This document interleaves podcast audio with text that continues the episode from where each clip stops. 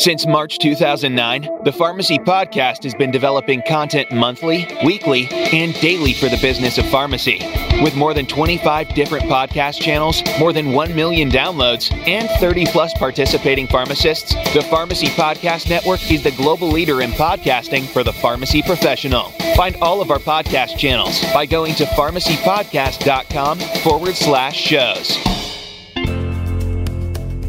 We're lucky to have RX Destroyer sponsoring the Pharmacy Podcast Network. RX Destroyer ready to use chemical drug disposal systems are safe, easy, and affordable products which meet the 2014 DEA drug disposal ruling. If you'd like more information on products, training, and medication waste compliance, check out www.rxdestroyer.com forward slash pharmacy podcast network.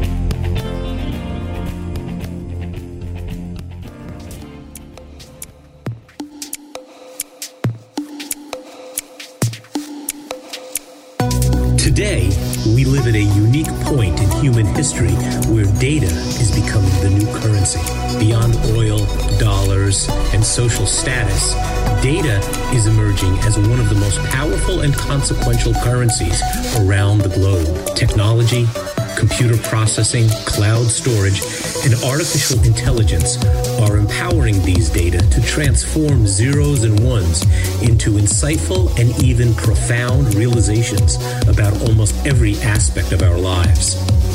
I'm John Nosta. And this is FutureDose.tech with your hosts, Dr. Timothy Aungst and Megan Chilcott. Technology, pharmacy, and better healthcare delivery by creating more efficient, higher quality concierge like pharmacist services. We can transform from the pharmacist of yesterday into the future provider of pharmacy tomorrow. FutureDose.tech is a member of the Pharmacy Podcast Network, the global leader in pharmacy podcasting and the largest, most influential network of podcasts about the profession and business of pharmacy.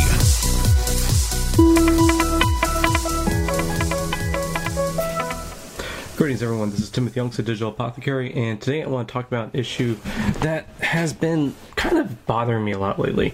And this comes from just a lot of work I've been doing in terms of like evaluating digital health startups, especially focused in the medication adherence space. There's a lot of times where I hear people either put on like social media or put on like their white papers um, when they talk. You know, I when they mention stuff like either like public presentations or things about how medication adherence is a 300 billion dollar problem. And you know, for years I've been wondering where did that number come from? It's almost like when we say you need to walk 10,000 steps a day in order to be healthy and like you have Fitbit and other things saying, you know, walk this much. And when you think about it, it's not really a personalized approach, rather it's just a general number. And you know, when you had these quips like 300 billion dollars, I mean, that sounds that's a lot of money. Like, let's be honest. Like JAMA just put out a paper I've been reading through. You know, it's it comes down to like waste in the U.S. healthcare system, and you look at this thing, and it's a it, it's just billions and billions of dollars they're wasting. Um, you know, they're talking about 760 billion to 935 billion. I mean, I can imagine healthcare costs, you know, just due to waste and like not doing things right, is a one trillion cost at some point.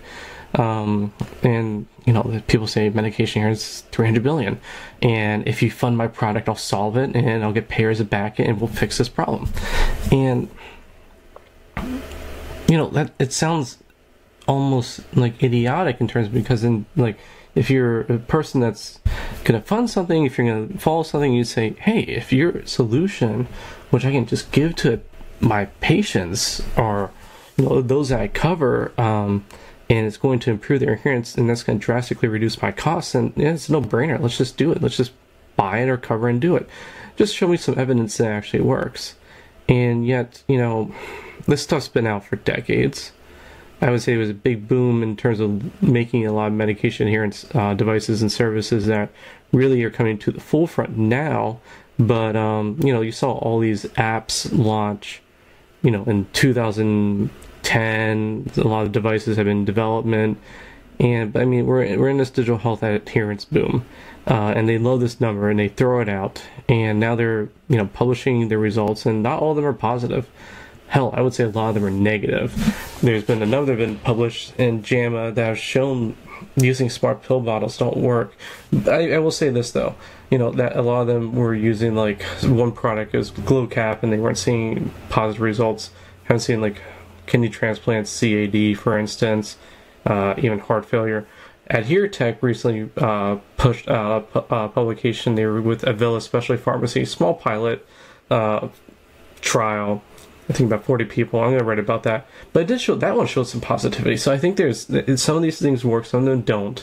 Um, and the issue is a lot of them is trying to meet a clinical endpoint because it, it's the intervention comes down to the device itself.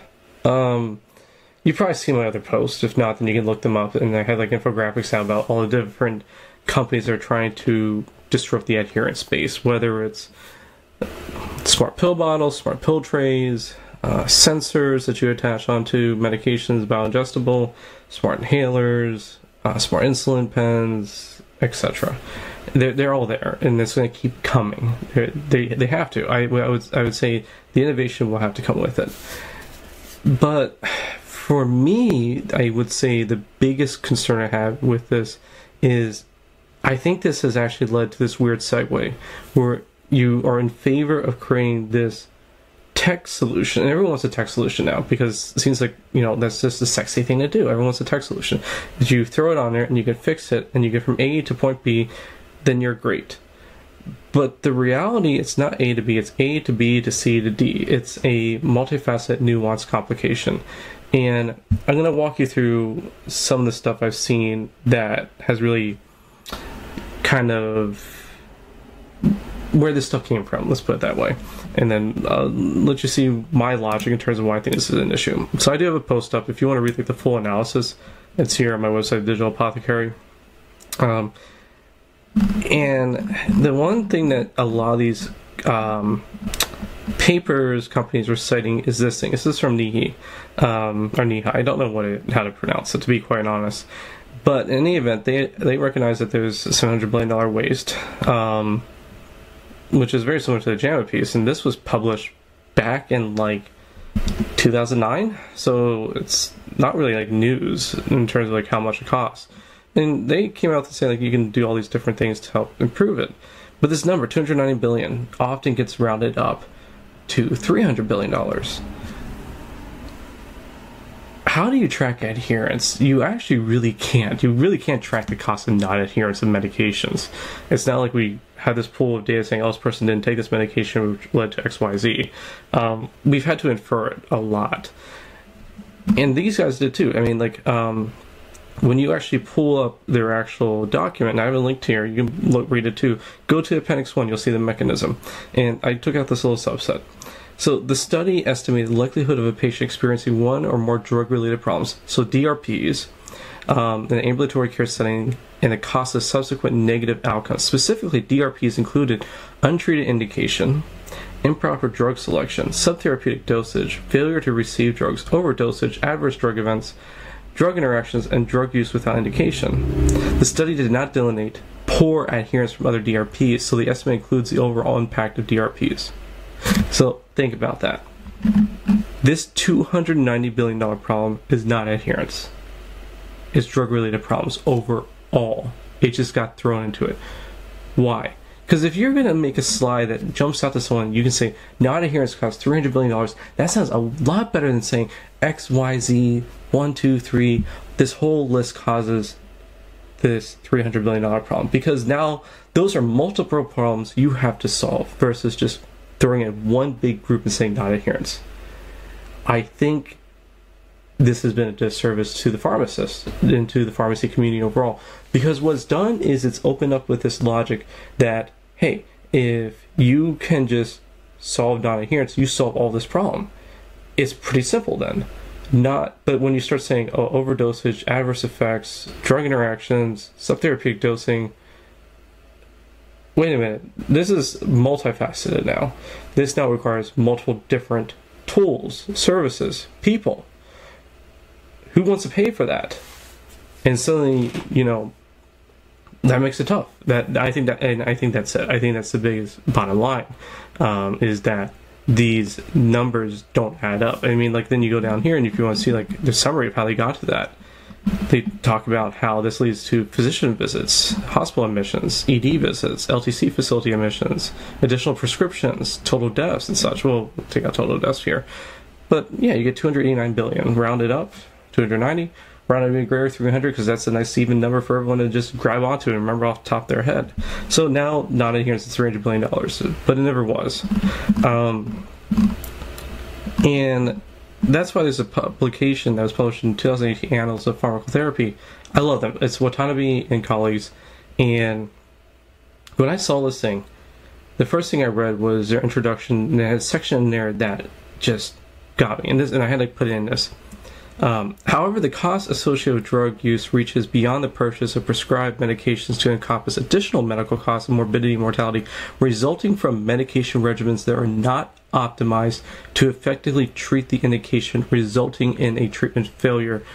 Where the resolvable medical problem is not adequately treated, and a new medical problem where a prescribed medication causes or contributes to an incident's uh, clinical symptoms or syndrome for both the TFN and NMP.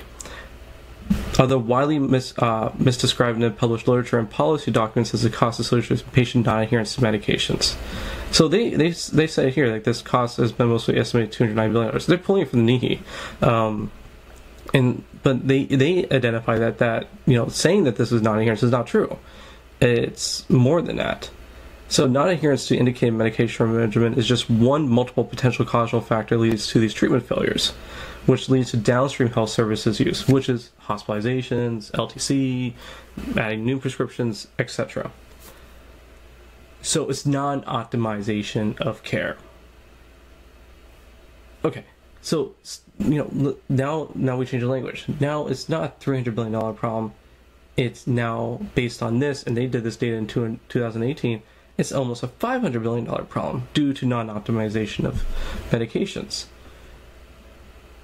Throwing a service, throwing an app, throwing a device at this isn't going to fix the problem. And what I want you to take away from this is I am not saying making this stuff, making adherence solutions is a flaw. Never. I love them. If you talk to me more, you'll find out I love these devices. I think that they will become mainstream. I'm always cognizant that I think digital health eventually just becomes healthcare. That's one thing I say. Um, because that's just what it turns into. I think we're in this transitional period where we're trying to figure out what devices, what services, and what means of assessing adherence is the best tool because these things are tool. They're not the end all be all. Because when you get down to it, these DRPs or drug related problems, this is something that is taught to pharmacy students and every pharmacist recognized. I don't think this terminology is widely used in the medical community, and I don't think it's really passed around a lot to other people. But drug related problems is basically what I and everyone else in the pharmacy community live by because that's what we're looking for. That's how we identify. That's the issues we come across. You know, and some of them that I'll list here is like adverse drug reaction to therapy. You know, talking to a patient can help us figure out whether or not they're having issues for it. And, you know, nine out of 10 patients live within five miles of a pharmacy. Pharmacists, by and large, talk to patients a lot. They see us usually once a month, maybe once every three months to pick up prescriptions. So it's more often than they see their provider for like a physical fitness every year. Um, and if they have questions, they ask us. But you know, here's here, but the problem with that is we don't get paid for that. So, you know, we have these conversations with patients, we identify an issue, we refer back to a provider and such, but we're not going to get paid for it. Uh, we are a product based model, um, and there's issues with that. There's clawbacks, the DIR fees. You're seeing independent pharmacies across the United States close. So, trying to provide a service and provide the time to do these things and not being remunerated while you're trying to fight to keep your business alive because you have to get prescriptions out the door, do you think the pharmacists are going to be able and empowered to do these things? Uh, it's basically free labor. And at the end of the day, management, everyone else, you know, healthcare is a business. Someone's going to want to make money. So we'll do our best. We'll provide the services because that is what we're supposed to do. But are we empowered to do as much as we could? No one's putting, no one's paying a pharmacist directly to provide these clinical services. Rather, we do them as they come along. But is it at the top of our list? Theoretically, yes. Practically, probably not. Um, But anyway, these drug related problems, so like drug choice problems. You wouldn't believe how many times that we see people who are on treatment that they shouldn't even be on just because they may be on medications that maybe 10 years ago were recommended, but now not. Uh, new guidelines have come out, new treatment therapy, so there's an inappropriate drug choice. Um, you have patients because they see multiple practitioners or on duplicate therapy. They could be like two beta blockers. They could be on just multiple different like medications. I the other day I had a person on two different antidepressants that made no sense because the same class SSRIs.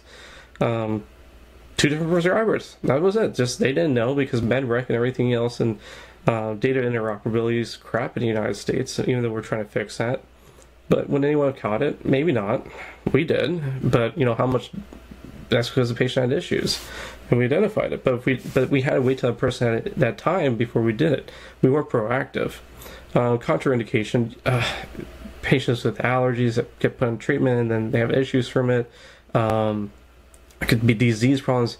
They could have basically, let's say, poorly functional kidneys, and they're put in the drug. That then leads to further problems because the drug's not being cleared from the body, which means it activates more, does other problems. Um, that's always fun because then it causes them to go see medical care and that because we, they never got caught beforehand because no one reviewed it. Or something happened to the patient over the course of years being on therapy and no one checked in because they didn't do any lab work. But no one requested it because no one thought to do it.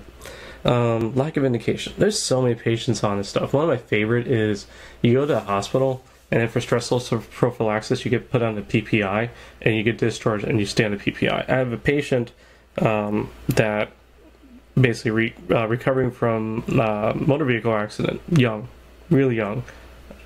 They're on a PPI. They have no history of GERD, anything else. Stress ulcer prophylaxis. And they're like, I don't know, they discharged me on it. I thought I was supposed to stay on it. Didn't even know what it was for. It's that kind of stuff. Um, great. Let's fix it. Uh, dosing problems, oh, again, you know, based on drugs interacting with each other, or the fact that there might be disease issues like your liver's not working well, your kidneys not working well, drugs need to be dosed appropriately. Sometimes drugs are just underdosed or, and not reached to maximize therapy. I love heart failure, for instance, and those drugs have to be the more and the higher dose you reach on, the better likelihood you have of reducing mortality. But half the time they just add on the therapy and no one titrates them up further because they don't have the time to monitor them. Um, drug drug utilization issue. I mean, that's basically like adherence, or like, I can't afford, or things like that, and you have to take the time to do it. So, like, here's where the adherence falls into monitoring this drug interactions. Uh, again, just going through all that and failure therapy. The drug doesn't work, um, and having to intervene there. So, if you watch some of my other videos, you've heard me like tag onto this stuff, but this is like the big thing: this medication non-optimization, because this is where I see it. We as pharmacists need to basically come out and say, hey, look, this is a billion, this is more than $300 billion due to poorly optimized therapy. We can use wearable data, we can use sensor based data, we can use adherence based data to intervene. We do medication therapy management, we do comprehensive medication management as well, or CMM or MTM. But again, coming back to timing, if it takes you know 60 minutes to do this and you only get paid $40 for that service you can't make a business out of that not especially when pharmacists you know their salary costs almost more than $50 an hour not including benefits and everything else so if the pharmacist is only making like $40 an hour doing these kind of clinical services you can't make a business. No one wants to do it. But I do see a lot of startups, you know, getting into space. There's one company I love, Arine. They finally uh, put out that they have some contracts going. Like their service is technology and data analytics and everything else. That cuts down the time. We can now do MTM and comp- comprehensive medication management way quicker, and now becomes a business. And now we have more time to put into it, and it would probably hopefully reduce costs. That's it. That's the stuff we need. Medication adherence. Like why do I why do I love this though? Why do I love these devices? Like um I'll call it a few, like you know, Proteus. So everyone like busts on Proteus because they're like, oh, why would we want to like know when someone swallow their medication or it doesn't improve adherence.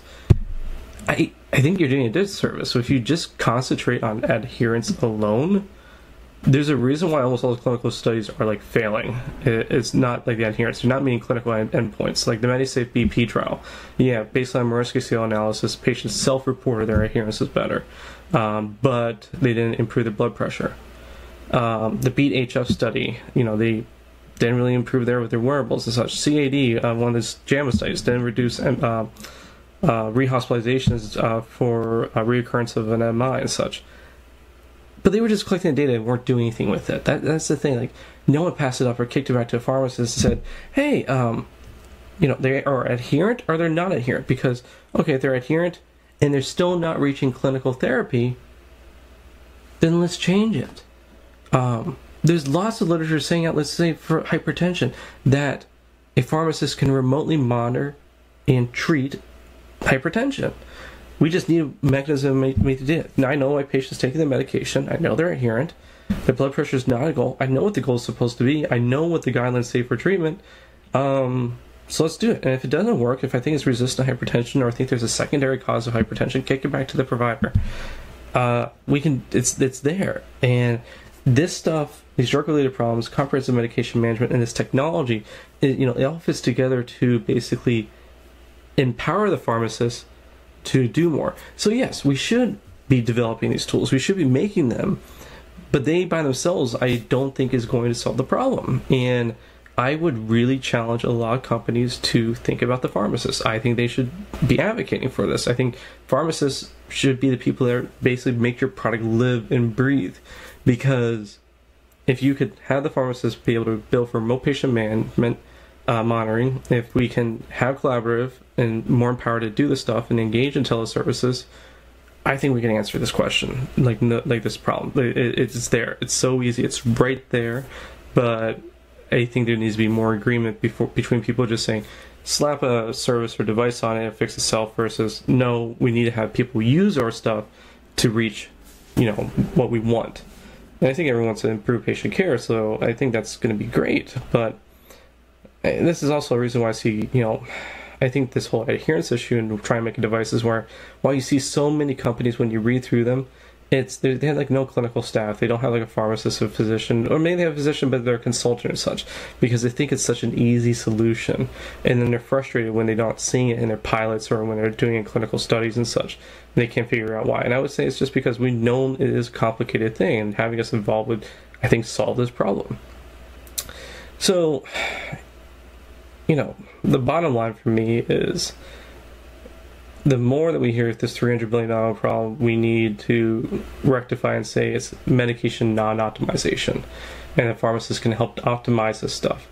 And that these tools, these services, these startups can work with us and we can use them to deliver better care that can reduce that cost.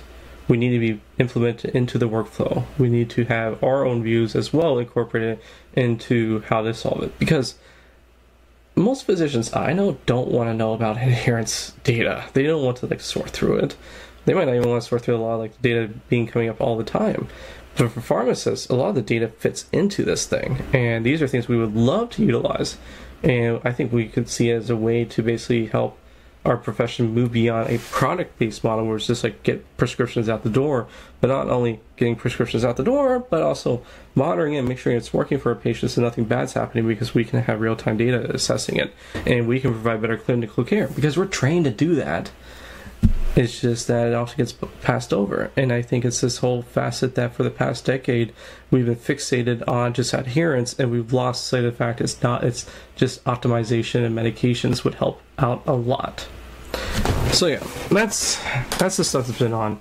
Feel free, I'll have a link below if you want to read through the stuff and just, you know, pull up the papers themselves and you know, I welcome your comments. I welcome your thoughts. I, I, I don't mind being challenged on this. Um, I just think it's coming to a point where we can't just let this continually slide because people are just going to be wasting money when I think you already have healthcare professionals right there and ready to work with you and to address this issue.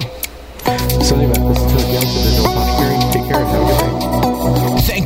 listening to FutureDose.tech. If you enjoyed this episode, please share this podcast on your favorite social media outlets. Be sure to stay connected to the Pharmacy Podcast Network and return for your next FutureDose.tech episode coming soon.